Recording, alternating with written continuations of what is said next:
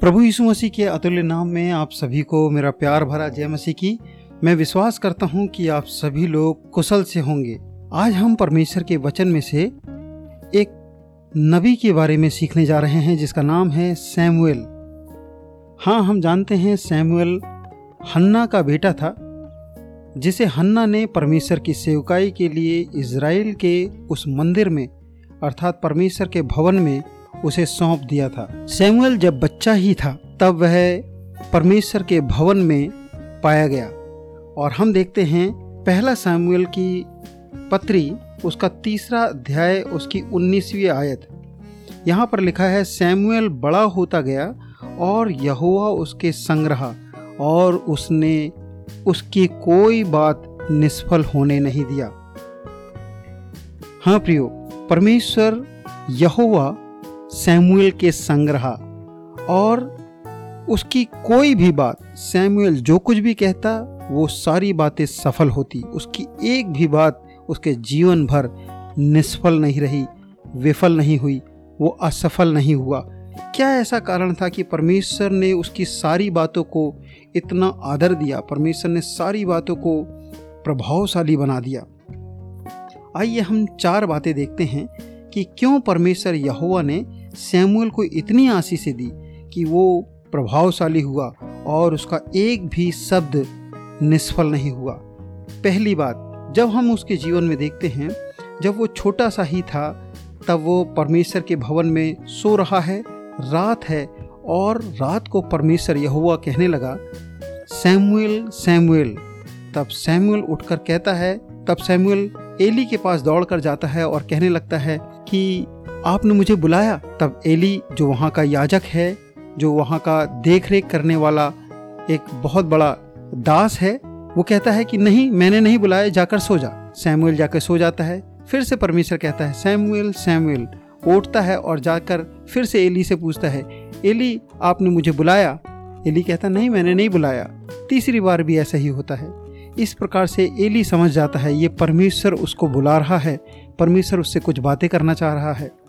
तब एली ने सैमुअल को सिखाया कि अब जब आवाज़ आए तो ये कहना, हे परमेश्वर, कह, क्योंकि तेरा दास सुन रहा है। सैमुअल के जीवन से जो पहली बात हम सीखते हैं, वो हर बात के लिए उपस्थित था। ये रात का समय है और सैमुअल तब भी, जब वो उसने पहले कभी परमेश्वर की आवाज़ सुनी ही नहीं है, वो एक आवाज़ पर एली के पास दौड़ा चला जाता है। एक बार नहीं, तीन बार दौड़ कर जाता है और तब बताए जाने से वो कहने लगा हाँ परमेश्वर कह क्योंकि तेरा दास सुनता है। प्रियो, रात हो या दिन सैमुअल परमेश्वर की वाणी को सुनने के लिए, परमेश्वर के काम करने के लिए उपस्थित था। वो हमेशा तैयार था। यही कारण है कि परमेश्वर ने उससे बातें की और परमेश्वर ने उसे आशीष दिया। आज यदि हम उसके जीवन से इस बात को सीख कर अपने जीवन में लागू करते हैं कि परमेश्वर कह क्योंकि आपका दास आपका दासी सुनती है। तो प्रियो, परमेश्वर आज भी हमसे बातें करना चाहता है। याद रखें, उस समय में वचन दुर्लभ था। उसके बावजूद भी सैमुअल कहने लगा हाँ प्रभु, कह, क्योंकि तेरा दास सुनता है। हमारे जीवन में हमारी पढ़ाई, लिखाई, सुंदरता, ये परमेश्वर के सामने मायने नहीं रखती।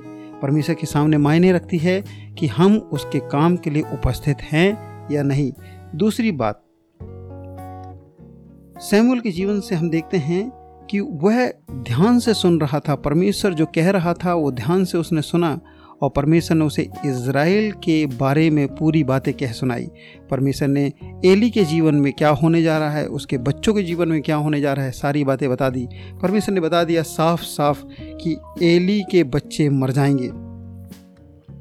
ये बात सुनने के बाद सुबह दरवाज़ा खोलता है। और डरता है कि एली को यदि ये बात पता चलेगी तो क्या होगा। लेकिन एली जब उससे पूछता है, बाइबल बताती है कि सैमुअल ने रत्ती रत्ती उसको सारी बातें कह सुनाई। एक एक बात उससे कुछ भी नहीं छुपाया। प्रियो, वो दूसरी बात जागरूक था।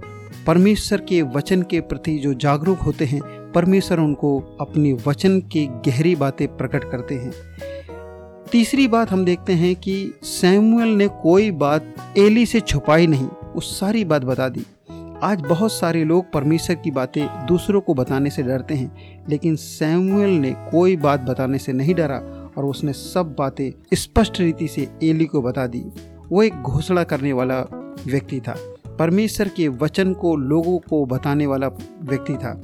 और परमेश्वर आज यही चाहते हैं कि तुम जाओ और सारे जगत के लोगों को सुसमाचार सुनाओ, सारे लोगों को बताओ, यदि परमेश्वर का काम जो कोई करता है, परमेश्वर का वायदा है कि वो उसके संग रहता है। तो पहली बात हमने सीखा कि वो उपलब्ध था और वो जागरूक था और तीसरा लोगों को परमेश्वर के वचन को बताने वाला था और बाइबल बताती है, चौथी बात, वो बिल्कुल सटीक था। ऐसा लिखा है, दान क्षेत्र से लेकर बेर सेवा तक सारे रहने वाले इसराइलियों ने यह जान लिया कि सैमुअल यहुआ का नबी होने के लिए नियुक्त किया गया है। प्रियो, उसकी सटीकता, उसकी स्पष्टवादिता पूरे क्षेत्र में फैल गई। और यही कारण है कि उसका कोई भी बात निष्फल नहीं होने दिया परमेश्वर ने, कि वो परमेश्वर से वादे करता था, लोगों को परमेश्वर के बारे में बताता था, जागरूक था अपने समय के प्रति, और वो स्पष्टवादिता का व्यक्ति था। प्रभु, आप सबको आशीष दे। ये वचन को हमें सीख कर इस पर अमल करने के लिए शक्ति और सामर्थ्य दे। God bless you